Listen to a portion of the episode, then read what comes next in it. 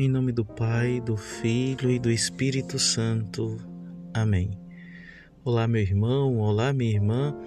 Hoje nós iremos dar continuidade com o terceiro podcast sobre a Santíssima Trindade. E neste podcast nós iremos fazer a reflexão acerca das aparições do ressuscitado. Será que as aparições do Cristo ressuscitado poderia ser uma invenção humana, uma invenção dos apóstolos, uma alucinação de seus seguidores? Se fosse realmente uma invenção, vamos colocar essa suposição, uma invenção dos apóstolos, para as pessoas crerem na figura de nosso Senhor Jesus Cristo, que ressuscitou, sem ter sido verdade, então por que dos doze, dos doze apóstolos, onze foram martirizados por Cristo. Eu digo onze porque dos doze, Judas se mata, né? ele morre, ficam onze, e depois no Ato dos Apóstolos se tem a eleição de Matias para, para substituir Judas Iscariotes. Então, dos doze, onze dão a vida por Jesus e um morre de causa natural, né? o que é São João, por questão de velhice. Se isso fosse uma invenção dos apóstolos, dos católicos, né, para tentar agregar pessoas no segmento de Nosso Senhor, esses homens não dariam a vida por Cristo. Veja, ninguém dá vida por uma suposta causa perdida, não é verdade? E isso é um fato histórico. Historicamente é comprovado que esses homens morreram por nosso Senhor, derramaram sangue por Cristo. Então a primeira questão é essa: se eles não morressem por Cristo, então isso aí poderia ter sido uma ideia deles, mas só que eles morreram por nosso Senhor, deram a vida por Cristo. Como eu disse, ninguém dá vida por uma suposta causa perdida.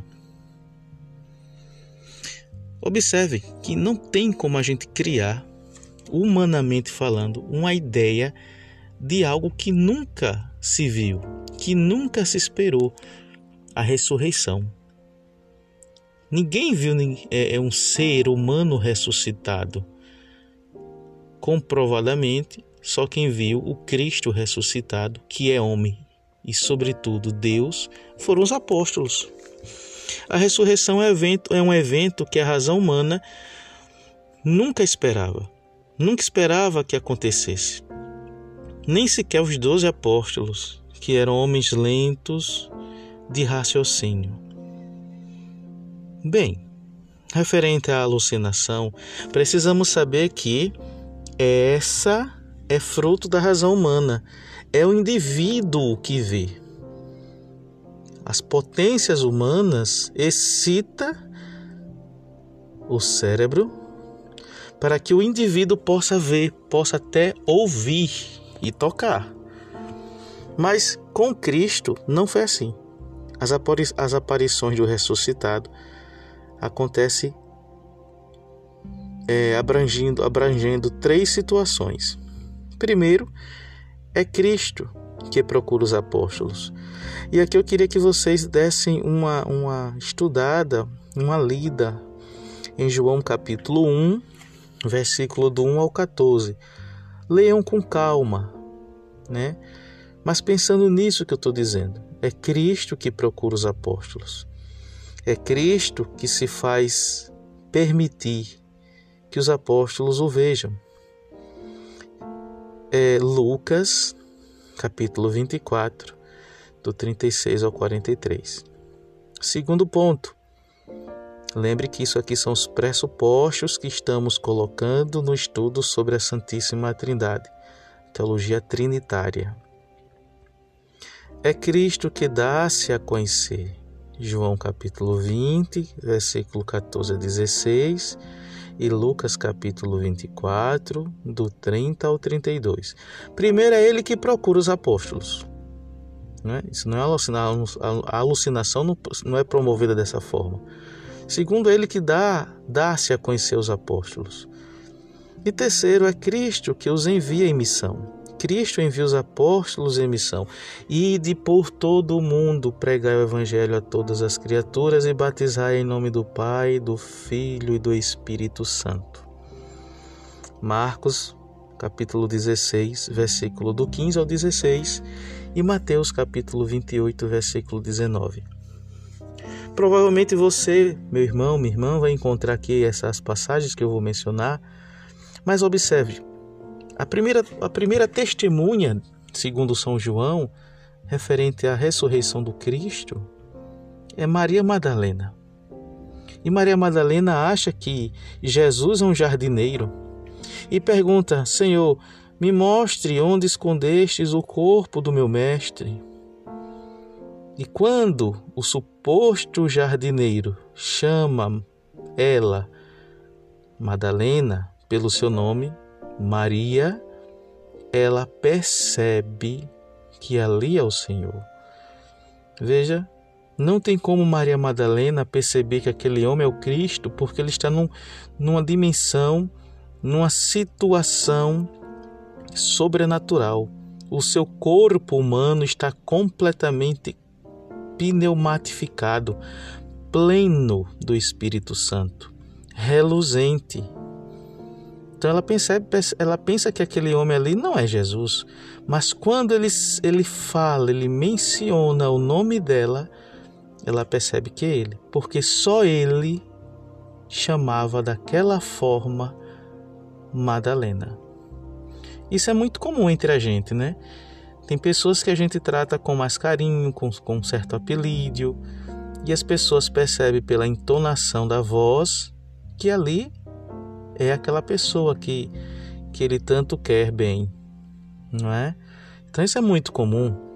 Por exemplo, na passagem dos discípulos de Emaús, aquele, aquele pessoal pensava que Nosso Senhor era um forasteiro, mesmo com corpo resplandecente e reluzente, Pensava que era uma outra pessoa, nem sonhava que era Jesus, já estavam decepcionados, achando que tudo caiu por água abaixo com relação à morte de Cristo.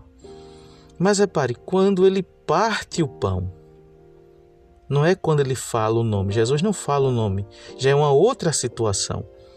Jesus parte o pão, eles percebem que é o Senhor e ali ele desaparece. Ou seja, o jeito que Jesus encontrou para fazer com que aqueles seus discípulos percebessem que era ele, foi na fração do pão, porque certamente outras vezes, quando Jesus fracionou o pão, aquilo tinha marcado aquelas pessoas. E ficou fácil de Jesus fazer isso para que eles pudessem compreender que ele era o Senhor. Então, isso mostra que uma alucinação não pede peixe para comer. No Evangelho de João, o Cristo ressuscitado diz que tem fome e pede alguma coisa para comer. Né? Lá no Mar da Galileia, se eu não me engano, eles se encontram com os discípulos encontram com ele e ele está lá assando peixe. Né? Tem dois peixes assados.